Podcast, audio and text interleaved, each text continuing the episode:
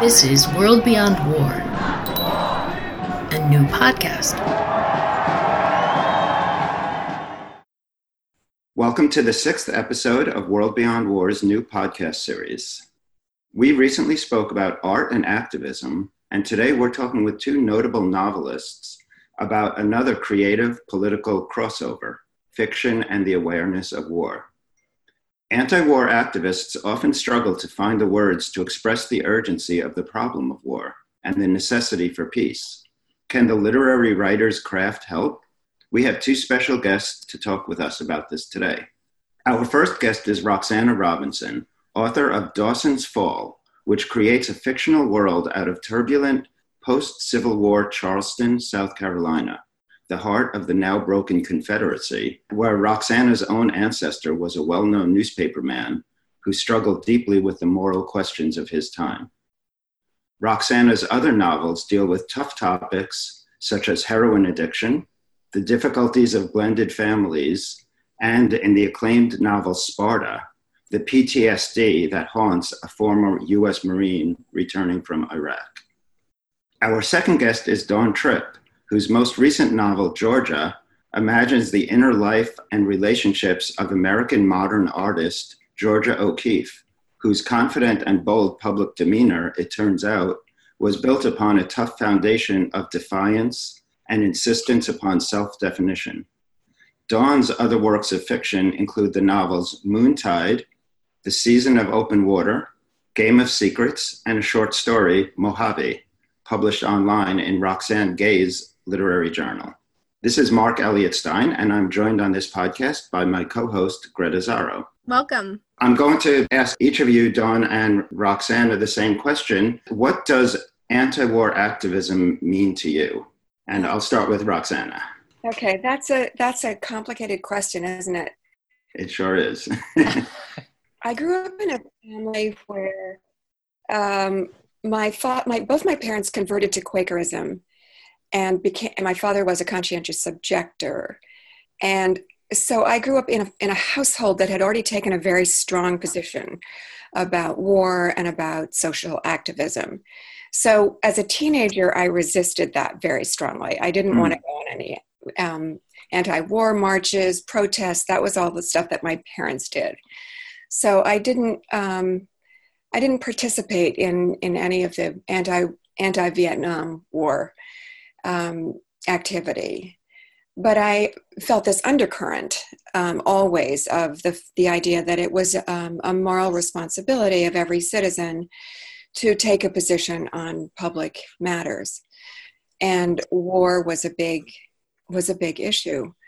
Um, and since 2016, I've become much more politically active and um, doing active campaigning, calling Congress people going door to door, marching, all the things that are traditional means of, of allowing people to um, declare themselves. Uh, but it's also writing. And as a writer, um, I think that my responsibility is to speak about the things that are most important to me. And that's what I've done throughout my writing career. And most recently, with with Sparta, I wrote about the war in Iraq, and with Dawson's Fall, I found myself writing about slavery and its um, its legacies, which are racism and violence. So that's, that's my act. That's the history of my activism. Well, I'm I'm really eager to dive into some of the things you just said, but before I do, I'd like to ask the same question to Dawn. It is. Um, I agree with Roxana that it's it's a complicated question, um, and I I am a convinced Quaker. So I came to Quakerism 20 years ago, and so I wasn't I wasn't born into a Quaker family. Um, mm. I was born into a congregational on one my dad's side and Episcopal on my mom's side. Um, I grew up in Newton and Cambridge, so I grew up in a very very liberal um, culture mm-hmm. where there were just uh, assumptions that I had about the the, the way individuals um, would in my experience, limited experience, interact with the world and with politics. And I had from the time I was young, my father was in the Navy and um, and not didn't serve actively. But I, I had from the time I was young, not because of him, not because of my parents, perhaps in part because of how I grew up in that, you know, Newton, Cambridge uh, space.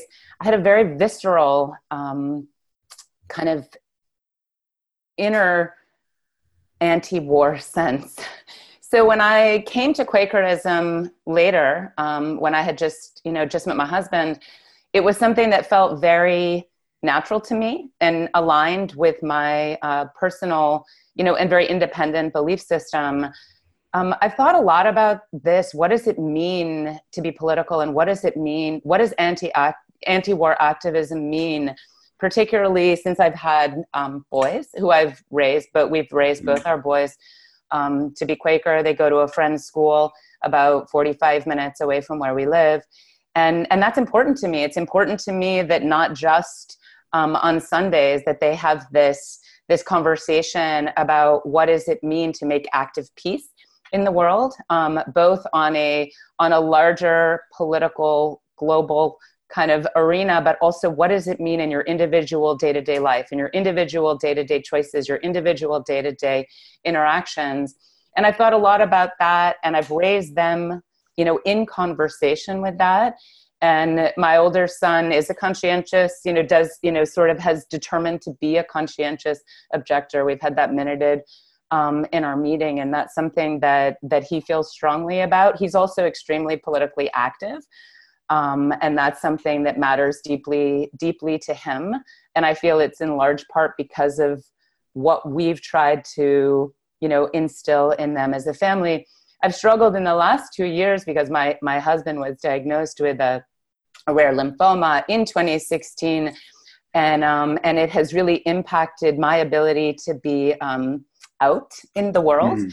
um, and that has been something that's kind of um, shaped what I can do out in the world. So I've thought a lot about how can my writing, what can I do as a writer? What do I, what am I already doing as a writer to, um, to, to impact individual, an individual to think differently about, about the world in which we live? Because ultimately, I believe that um, as a writer, I'm not necessarily working with political issues, but every relationship that I'm writing about in my fiction has some political component, if that makes sense. Mm-hmm. One of the things you just said, Dawn, that you're you're always considering how to balance between your convictions and your these important beliefs and your craft as a writer or your art as a writer.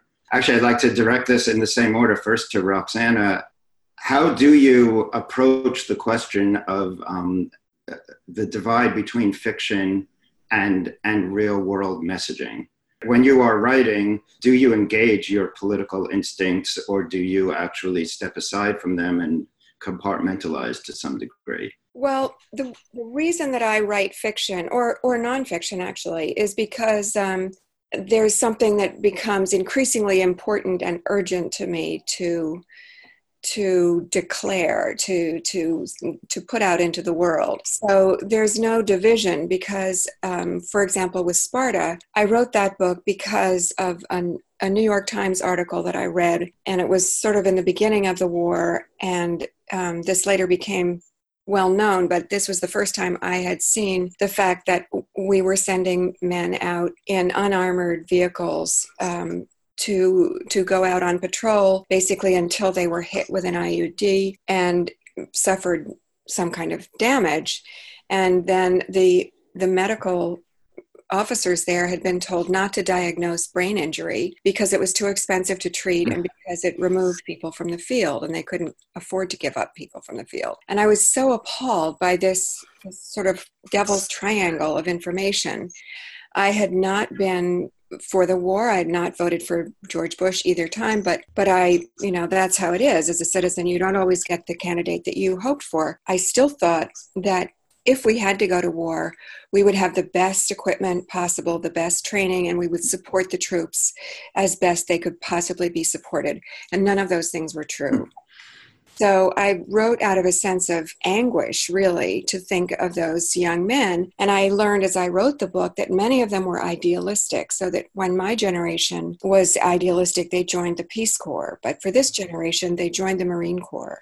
Interesting it was really interesting to me. They wanted to make the world a better place. They didn't think they could do that from home, and they didn't want to go to work on Wall Street. They wanted to do something that challenged them in every way, and the Marine Corps gave them a set of ideals. So these were the young men that were being sent out into the darkness in unarmored vehicles um, to be blown up and I, I couldn't stand that and so i just started out started out with that vision in my mind there was no sense of of division that this is a fiction writer and this is the political activist um, i had to learn a whole world in order to write that book. I had to um, understand what it meant to become a marine. I had to talk to many marines. I would have gone to iraq except that we were at war with them. It was, mm.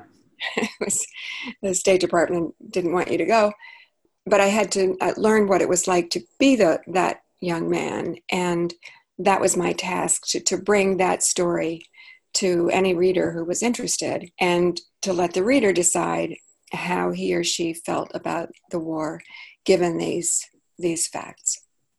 Wow. One thing I really love about your novel Sparta, which is the one you're describing, is that your character, while he is a gung ho Marine, or he joined the, the Marines as a gung ho, you know, patriot, um, he goes to war because, because he's fascinated by the, the history of warfare. Isn't that right? And, and actually, I think that's what you refer to in the title Sparta, is he's obsessed with ancient Greece and he actually goes to war as a cultural um, experiment and comes back really destroyed. That's yeah. how I would describe your novel, which to me is a bit, I think you were, you, you were going beyond the cliche of somebody who goes to war as, as sort of cannon fodder. Yeah. So, and and yeah. I found many people who were in his, in that category and one of the um, interviews I did when I came back was with a, a, the wife of a of a member of the military, and we had she was going to interview me for some for a, a podcast or something she did, and she said, "What what are the things that most surprised you when you did the research?" And I said, "I was most surprised to find that so many of these men in the military went in for reasons of idealism." And she yeah. said, "Why is that a surprise?" And I said, yeah. People, the civilians don't know that. She was so angry and so upset that we didn't know it that she wouldn't do the interview with me. Hmm. Wow. There was a, a, huge pool of very responsible, dedicated um, participants in the military that civilians aren't aren't aware of. So Conrad was was representative of that group. Yeah, and um, likewise with with your most recent novel, Dawn Georgia, which is about Georgia O'Keeffe. And I should actually mention just a sort of coincidence here that Roxana has also written about Georgia O'Keeffe. To me, I loved your novel, Georgia. And when I began that, I thought it was going to be mostly a, a meditation upon being an artist.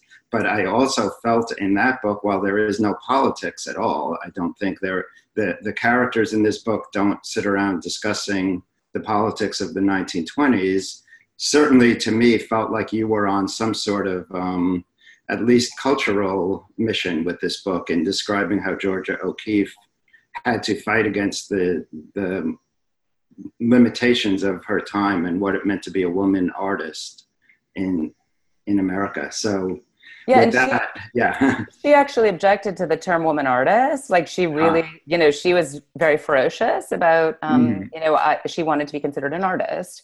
And so I would just um, differ slightly um, with your assessment because I believe that Georgia is a political book, um, you know, and it's about gender politics. And that is something that matters deeply to me. I mean, I, you know, majored in literature and feminist theory, and that was what I, you know, focused in in college. That's what I've been focused on. And when I when I talked before about how you know each of my novels is dealing with some sort of each relationship in my novel is dealing with some sort of political um, relationship. In georgia it's really focused around gender and um, and also to a certain extent around um, around class, not class, you know, stratification per se, but just sort of the money, um, the way money and uh, the way money factored into male female relationships um, then, um, the way it's still um, is a political issue in male and female uh, relationships now, is kind of um, brought to the focus by the uh, women's uh, national soccer team. But in, in I just want to kind of just back up a bit to my third novel, which I know you haven't read yet. Um, that's actually the most to me when I was thinking about what does it mean to be political. Um, when I first moved, I, I, came as a summer person to the town where I live, Westport, Mass. And I've always loved it as a summer person. I really believe that when you come to a place as a summer person, you can um, experience it in that, uh, you know, that falling in love way. That mm-hmm. sometimes when you live in a place day in and day out, you you see the underside of it. You see the kind of, you know, some of the, you know, the more um, the more divisive tensions that define the town. So in Westport, it's a it's a physically exquisite town. You know, it's a it's a fishing, a traditionally fishing farming town. You know, we live on the beach, and it's you know it's an absolutely beautiful town. Um, there are a lot of class tensions in this town. Um, you know, people like me who grew up in you know privileged white, um, grew up in Newton, Cambridge. You know, come down and um, you know come to westport for the summer. Now you know a, a lot of people like me have moved into westport full time drive to you know dri- driven up property values so that families who've lived in generate you know for generations in westport like my husband's family can't afford to live in the town where their families have lived for you know 13 to 15 generations. So my first three novels are actually set in the town where i live and the third novel was derived primarily from um, interviews that i did for my first two novels um, I hmm. was interviewing older people who whose families had um, not who had personal experience, but whose families had remembered the 1938 hurricane or um, the rum running days in Westport. But in the course of those interviews for my first two books, I began to get to know them. I'd spend, you know, I'd go with my list of 20 questions and I'd spend two to three hours in these people's homes. And they had very different experiences of, um, of Westport and a very different understanding of um, of our world. And there was um, there was a really pronounced uh, there, there were things that I encountered that I really struggled with. Um, most of them um, probably would have voted for Trump. Hmm. And, uh, and again, grew up Cambridge, you know, went to Harvard. Like, you know, it's like I didn't I didn't have a template for that. And so that experience of of those interviews, those conversations, and coming to understand and coming to listen to people whose whose views were so markedly, profoundly different from mine was something that really transformed the way that I thought um, that I think about the world where we live. And it transformed then when Trump was elected, you know, again, 2016, so five years after Game of Secrets was published, I realized that a lot of the dynamics that I had noticed and that I had written about are were currents that then came to the forefront in that election and in the you know the three years of you know two and a half um, interminable years of of increasing division and and an almost tribal division uh, since you know I was born in 1968 so at that time there was so many tensions that were erupting in our culture, but it's not like those have gone away. It's like they've just gone underground and sort of like fire kind of traveled underground. And now we have an administration that uses those divisions in order to build power, you know, that kind of capitalizes and preys on that division and that lack of understanding between people of different backgrounds in our country in order to amass a certain power. I just wanted to follow up with um, Roxana and ask if you had any veterans coming and affirming your work and saying that they shared similar experiences. Did you get any positive feedback like that? I got enormous positive feedback. Um, I got letters, letter after letter from people saying, "Thank you for writing this. This is my story." I got letters from people from who've been in Vietnam. Um, I think that that what I was writing about, which they found useful was the fact that there was such a divide between the military and civilians, so that when they came home, having risked their lives, having even if even if during as in Vietnam, during Vietnam, most people were not volunteers; they were they were drafted.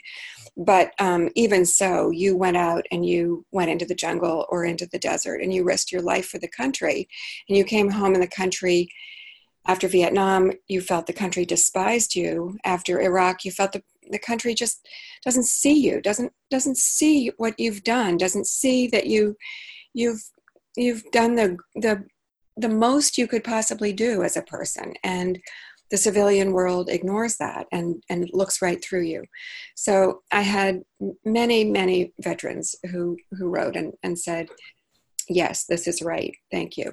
Um, to be fair, uh, it's not that I was such a genius. I had many veterans who helped me um, when I was doing research, and I asked a huge favor of two Marines who were my most um, my most helpful uh, and one and they were both writers and afterwards they both wrote their own books but they both read the entire manuscript checking for civilian errors which of which hmm. there were a, a, number, and one was Phil Klay, and the other was Elliot Ackerman, both of whom have written their own um, acclaimed books. So I, I got a lot of support. I'm interested that both both of you seem very aware of the way that things have changed in this country in the past couple of years since 2016. And um, Dawn, I especially register that you've been dealing with, you know, personal family crisis of illness at the same time. I'd like to know, um, and I, I, I, think I'd like to start with Dawn here.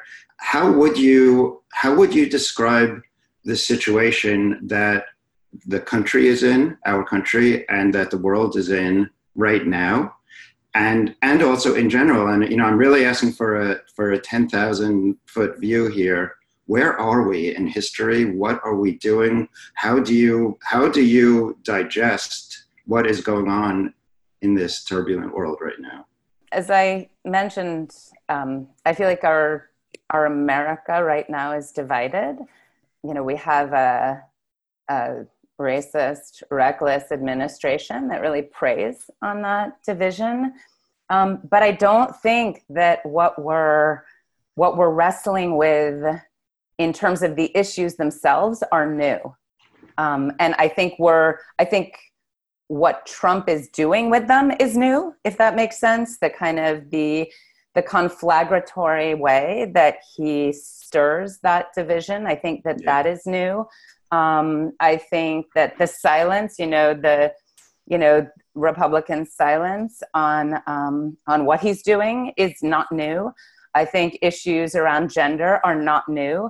Um, I think the fact that we're we're having that conversation. We're able to talk about them in ways we weren't able to maybe talk about them or we didn't talk about them as much um, in the decades between the 60s and the um, and now is i don't know that it's new. It's more just that this has all gone underground and and it's now coming um, back to the surface. I, I, feel like as a as a culture we have never um, we've never been able to you know figure out our relationship to race. We've never been able to figure out our relationship to immigration. I do feel that the light that's being shown that's being shown on america right now it's not new to the rest of the world but i feel like it's new to us if that makes mm. sense. Like we're seeing things that maybe we had the luxury not to see for a long time.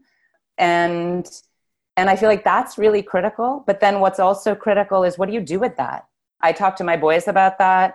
I wrote a piece recently that's coming out in um, the Harvard Review about uh, Anne Carson's um, retelling of the Antigone, which is called Antigonick, and mm. and you know linking it with um, E. Jean Carroll's like allegations against uh, against Trump um, in a in an oblique way, but you know linking it and and Antigone's active resistance.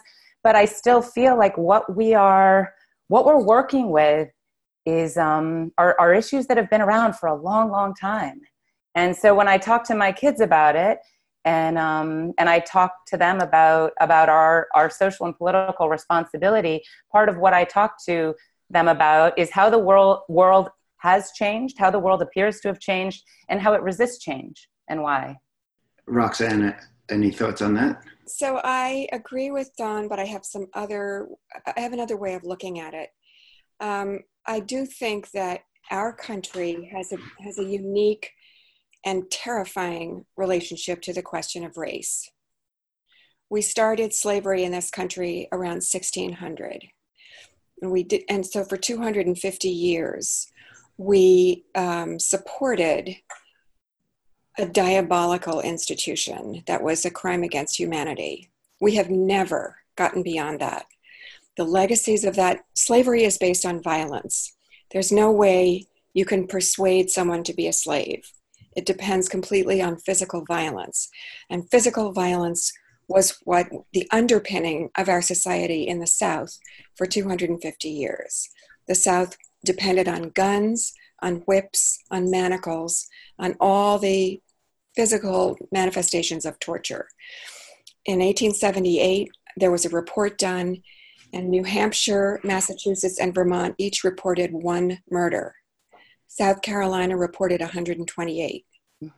Hmm. It was simply a different culture, and it was based on violence, and it was based on racism. So after the Emancipation Act, um, slavery was illegal, but but the people in the South couldn't tolerate the fact that these people who had been their free laborers now had to be paid and now had to have, be allowed to vote. And that feeling of resentment has has never vanished from this country. It doesn't exist to this level. It doesn't exist in Europe or in England. We're the only country that has this terrible history. And this, the problems of race are still deeply manifest in this country. So I agree with Dawn that this administration is um, stirring up this divisiveness, um, and it's appealing to the lowest, the lowest of our impulses. And we've had a history ever since the founders, ever since the Constitution was written, we've had a history of people appealing to our noblest instincts. That's the way the early language of this country was all written in terms of honesty and honor and integrity and and um, creating a democracy that would be the best for all people so and that's something that even though we've of course we've had corruption we've had lies and and um, deception in our government we have still we have still spoken about those ideals and striven for them until now and this administration is abandoning all ideas of appealing to our our noblest instincts and it, they are saying um, let's appeal to your worst instincts. Right. And of course, everyone has bad instincts. That's not a surprise, but the government should not be appealing to them. And that's what's happening now. And it's why it's so difficult to deal with. We've never had a government that did this before.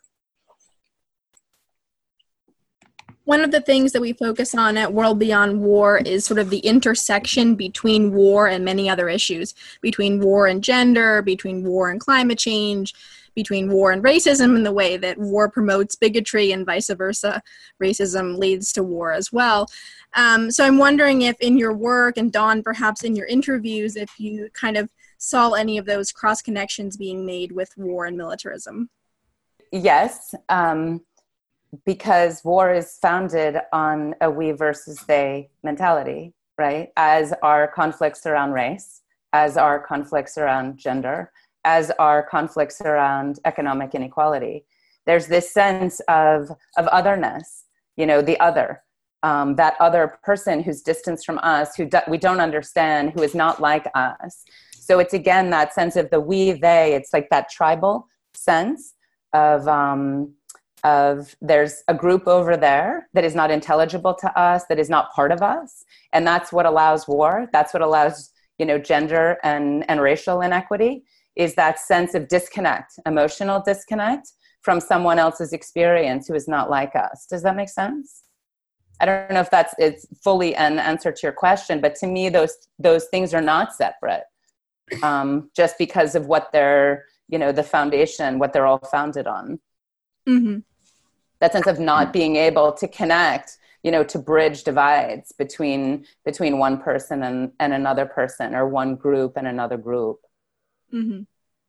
I mean, my way of, of hearing this exchange is also, it, you know, it's interesting to me that earlier in this conversation, Dawn, I had said your book, Georgia, was not political, and you pointed out that gender is political. Um, Roxana, you're talking about the legacy of slavery and how that affects us today. So, really, it's all intersectionality. I mean, race, gender, war. And so, you know, one interesting thing about this conversation is Greta and I meet constantly. We're both very active parts of this organization, World Beyond War. When we are very enmeshed in this cause, and then talk to two people who are novelists and very much enmeshed in the, the sort of literary, artistic, creative side, I'm really interested in exploring what these two things, how these two things can help each other.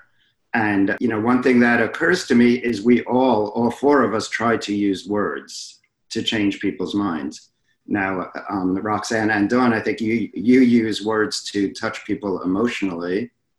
I think Greta and I use words to try to move people's decisions, but really, in a way, it's sort of the same, isn't it? Are there words that you think can meet the challenge that that we the, that the world is facing right now? How do we, as writers, think creatively to find the words that can make a difference right now? And is this part of your mission as a writer?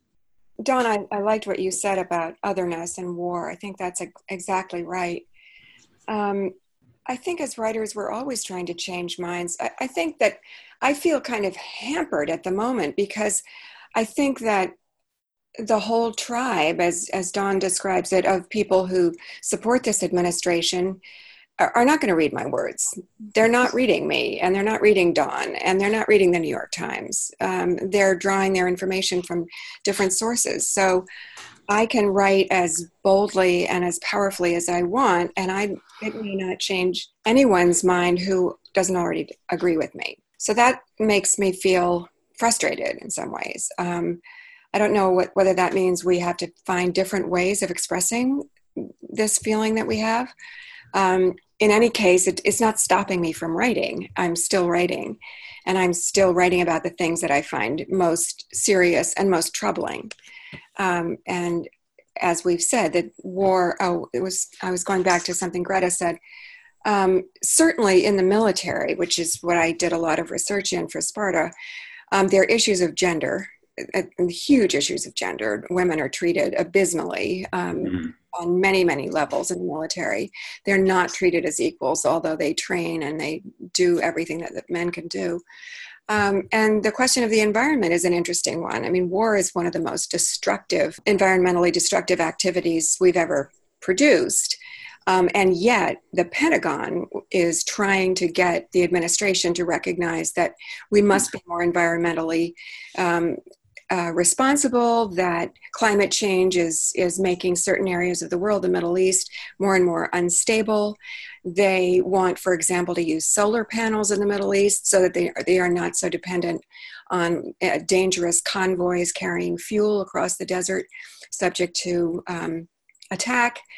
Um, so the Pentagon is aware of this, and this administration refuses to acknowledge what the the eminence grise at the Pentagon are trying to say. So war is um, active on both ends of the environmental scale. It's both very destructive, but also very aware. They have um, great um, research and great minds that work on it, uh, but we're we're not doing a good job uh, of making green wars. Um, it, I mean, we shouldn't be making any wars, but uh, to the extent that we are, it would be better if they were not so devastatingly environmentally damaging. It's quite scary to think that we are we are witnessing the Pentagon trying to give the the federal government good advice to be more environmentally conscious and that in this case the pentagon is actually i mean i'm not i'm not used to siding with the pentagon. Um, wow. Uh, suddenly they're heroes. Whew, yeah. When we think about it, you know, when a book is published, it, thousands of copies are printed and distributed and, you know, put in the hands of reader. But at the end of the day, it's that it's that reader's relationship with your words, you know, words on the page, one reader's solitary relationship with words on a page that really is what you know reading is revelatory and I, I agree absolutely with roxana that what i struggle with is, is i'm keenly aware that um, many people who share very different points of view than i do are not necessarily going to be the people who read my work. But i, I come back always and i, I, I pulled it up because I, I just wanted to quote it correctly. I pulled it up on my phone. There was a moment when i was in college where um, I really thought I understood feminism. And I was, you know, I was 20, right? So, I mean, mm-hmm. what do you understand when you're 20? But I really felt like I understood it. And then I read, I loved Audre Lorde. She was one of the um, writers that I loved. And I, I read this um, quote from her Some problems we share as women, some we do not. You fear your children will grow up to join the patriarchy and testify against you. We fear our children will be dragged from a car and shot down in the street and you will turn your backs on the reasons they are dying and i i just read that because that was the moment when i read that that was the moment when i realized how much i don't understand. Mm. how much i don't understand about a black woman's experience. I have one of my, my closest friends is jamaican. Her sons are jamaican american. They've grown up to our boys have grown up together. Um, they've been in the same school together. They're close to the same age. And we have talked over the last you know 10 years that we've um, both served on the board of this school together how our experiences are so markedly different strictly because i am white and she is black. And and i really feel though that i have to come back to that faith that what i put on the page if i'm if i believe if i have let my own mind if i have let my own heart be thrown over you know whether it's by the interviews i gave or the, the realizations the understandings that i came to about how the intimate political re, you know the intimate relationship between georgia and stieglitz got played out in very political ways political engendered ways um, in a public sphere. Um, i once i have that revelation as i'm creating a book the only thing i can do is hope that as it gets sent out to the world, that there is someone who will read it and have that same sense of having their own kind of heart turned mm-hmm. over or their mind changed in some small incremental way.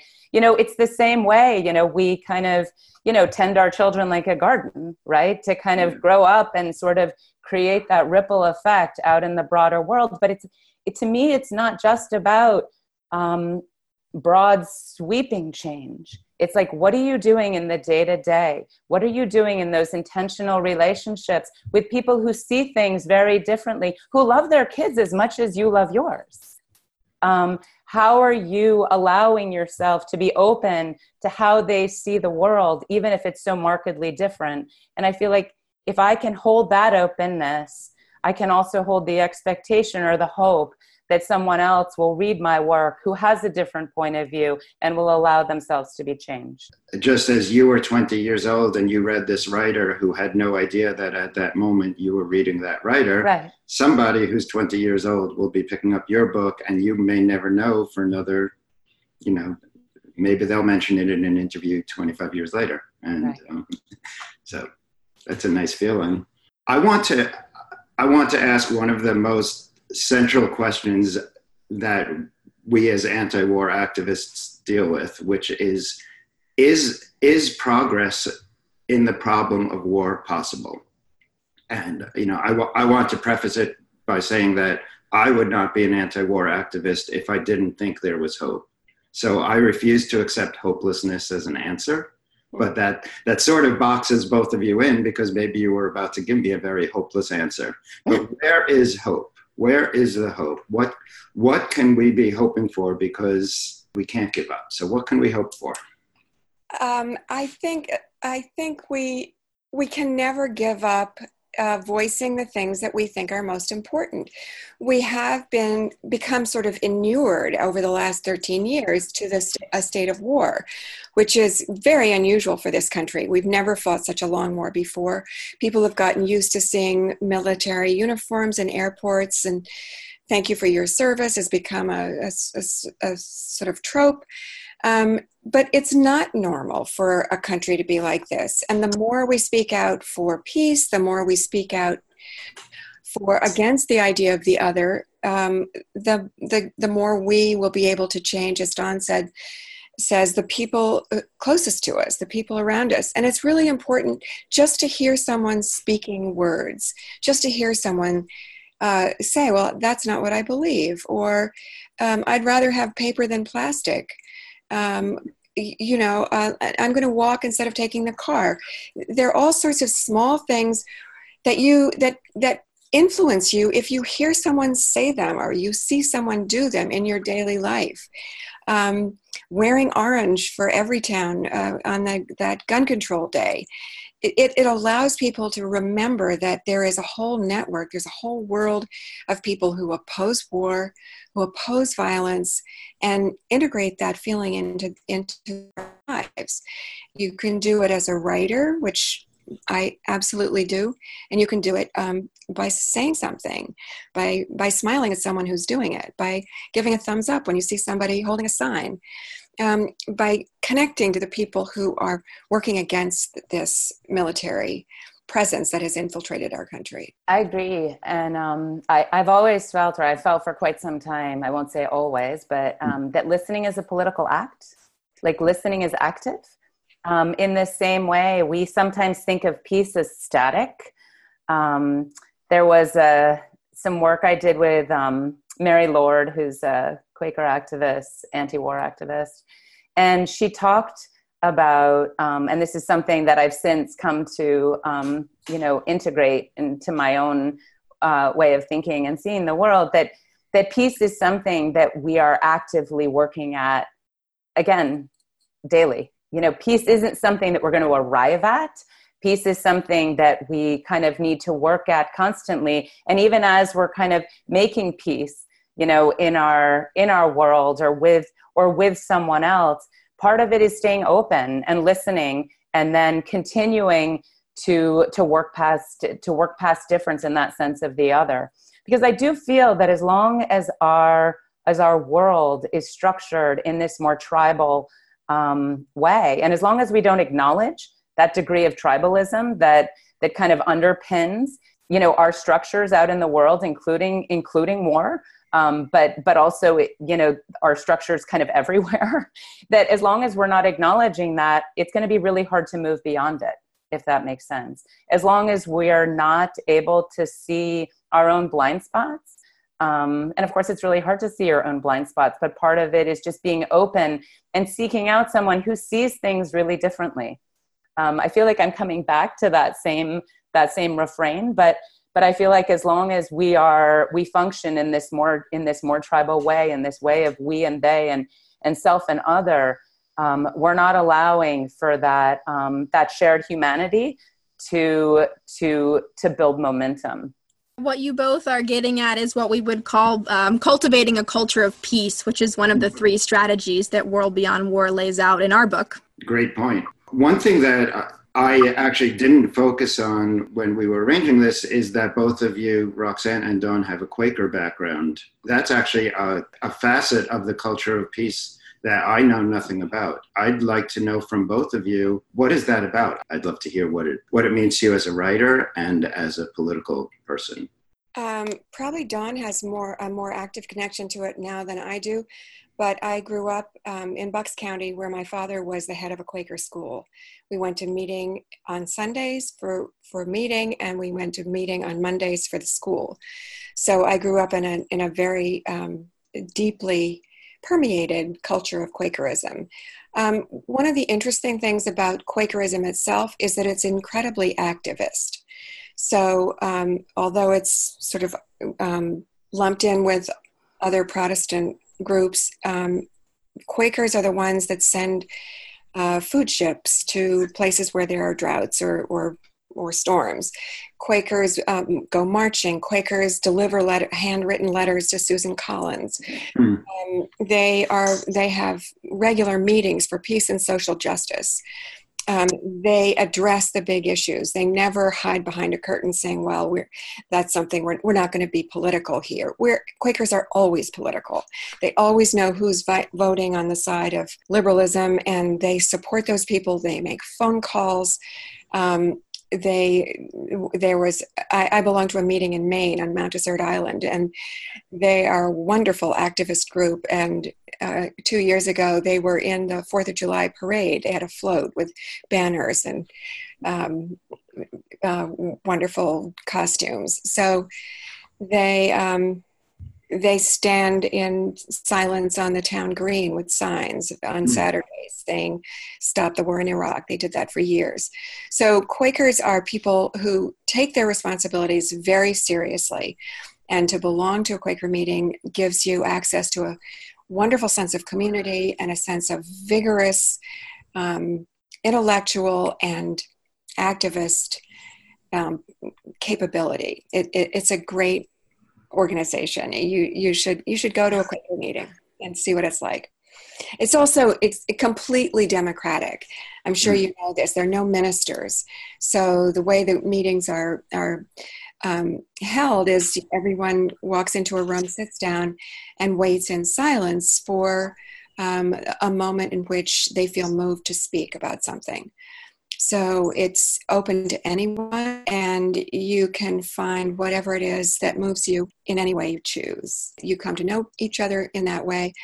And as I say, no, you never feel that anyone is censoring you or guiding your ideas. It's a very, very much a, a communal path that you take and a sense of shared responsibility, shared understanding, and shared obligations. That's a really great, great description. I, I think the one thing that I would add is um, it is a sect of Christianity, and um, it although Quaker meetings now and Quakers themselves, you know, really range. You know, there are Quakers that are God centered, that are Christ centered. I am not Christ centered Quaker. Um, I, I, don't believe that Christ was the Son of God. Um, I am mostly, most of the time, a God centered Quaker, but I sometimes even kind of question that.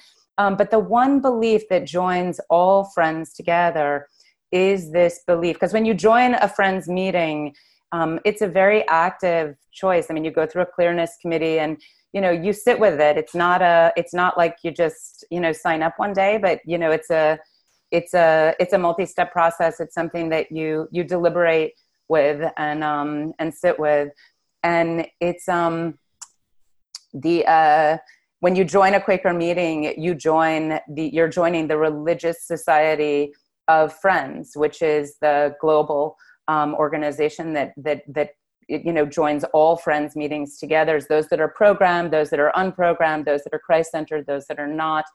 And um, but the one belief that underpins all, you know, that that's true to all Quakers, um, no matter what kind of meeting they uh, they belong to, and no matter what kind of beliefs that beliefs that they embrace. There's no doctrine in Quakerism. That's important. There's no mm. doctrine and no dogma.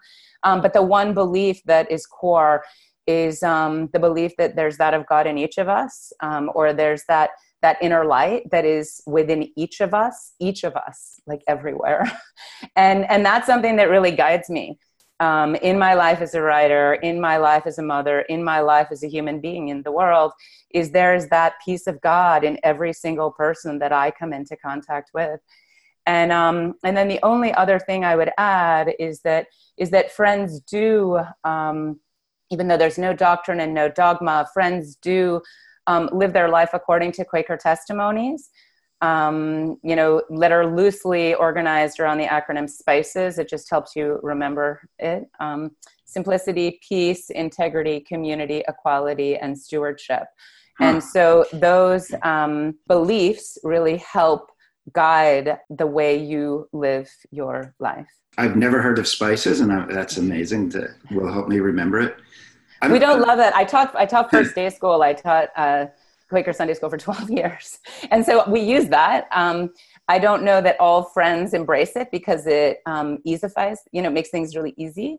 Um, whereas the uh, the testimonies are are you know meant to you know be in be in dialogue again with sort of those that deeper core of that piece of god in you and that that sense of the spirit and leadings.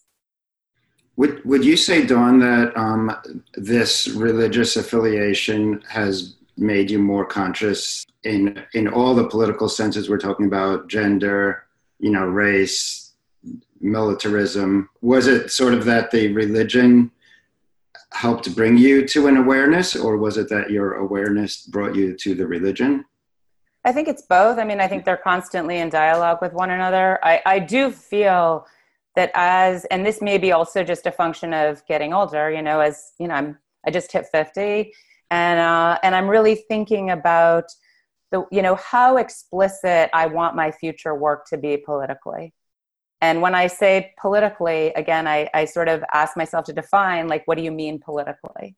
you know do you mean that you're going to write about political issues or or but but i do feel an increasing responsibility particularly given the state of the world to really think about how my words the impact that my words are having in the world and the impact of my time spent the time i spend on a given project um, i have a book under contract right now the book has changed over the last you know the, the shape of the book has changed over the last three years because of what's happening in the world but it hasn't changed to the extent that i that i need it to change um, but i'm thinking a lot about how the kind of future trajectory of my career um, will interface with my faith as a Quaker and also with the state of the world as it is. Wow. Really looking forward to reading that next one. Thanks.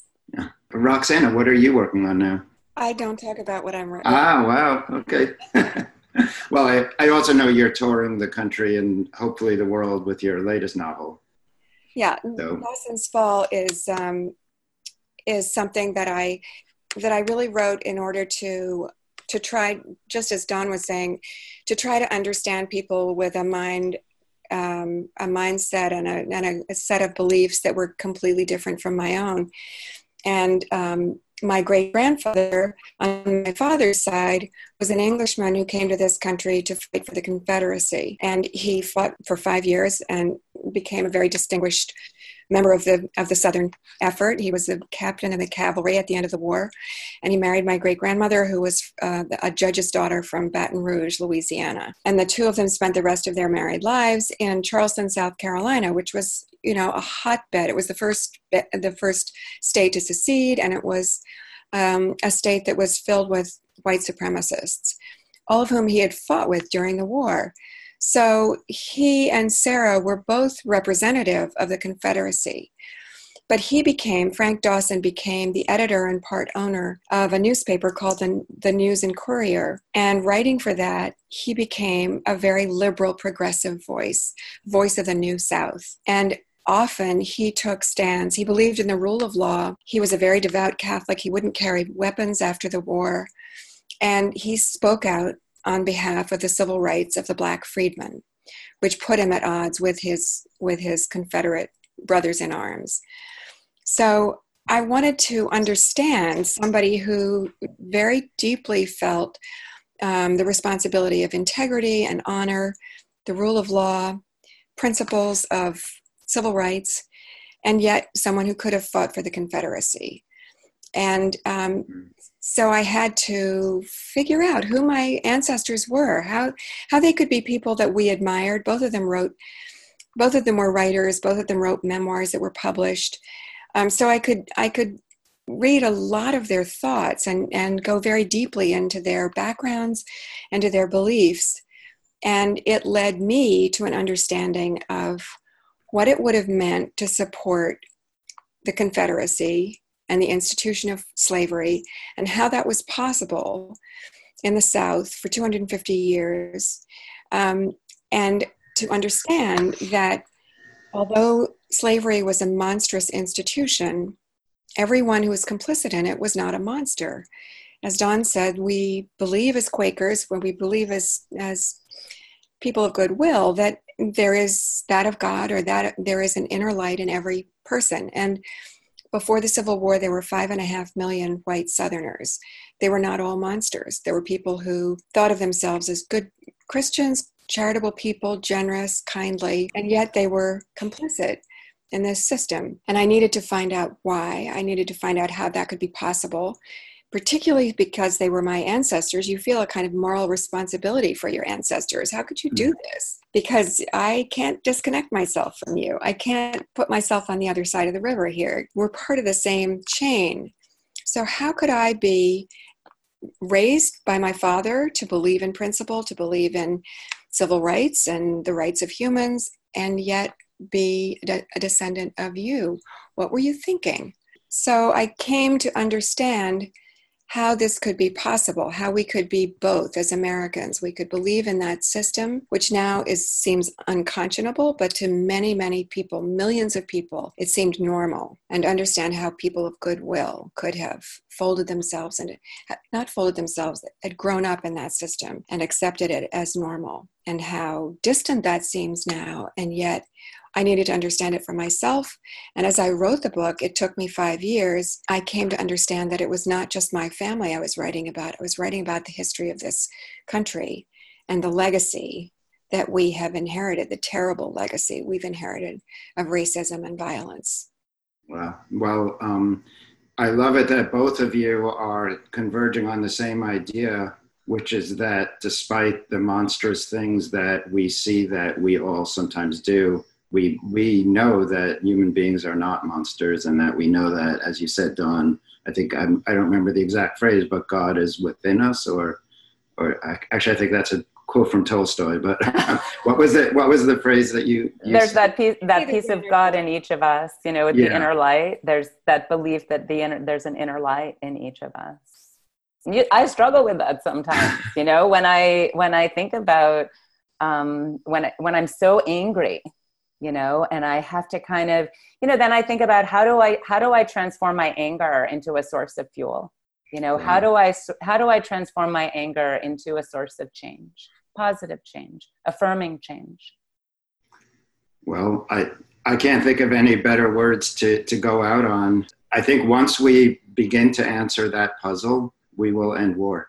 You know of, of why good people find themselves involved in horrible things because I, I definitely agree that we are not monsters um, and that we do have this within us. I just want to say thanks to, to all, all three of you for being part of this. This has been a crossover, like I said, between two worlds the world of, of activism and the world of literature, but we all care. So I think we, we've managed to find some common ground. So thank you. Thank you. And, uh, Thanks for joining us today. Thank you. Thanks for having us. Thanks for us.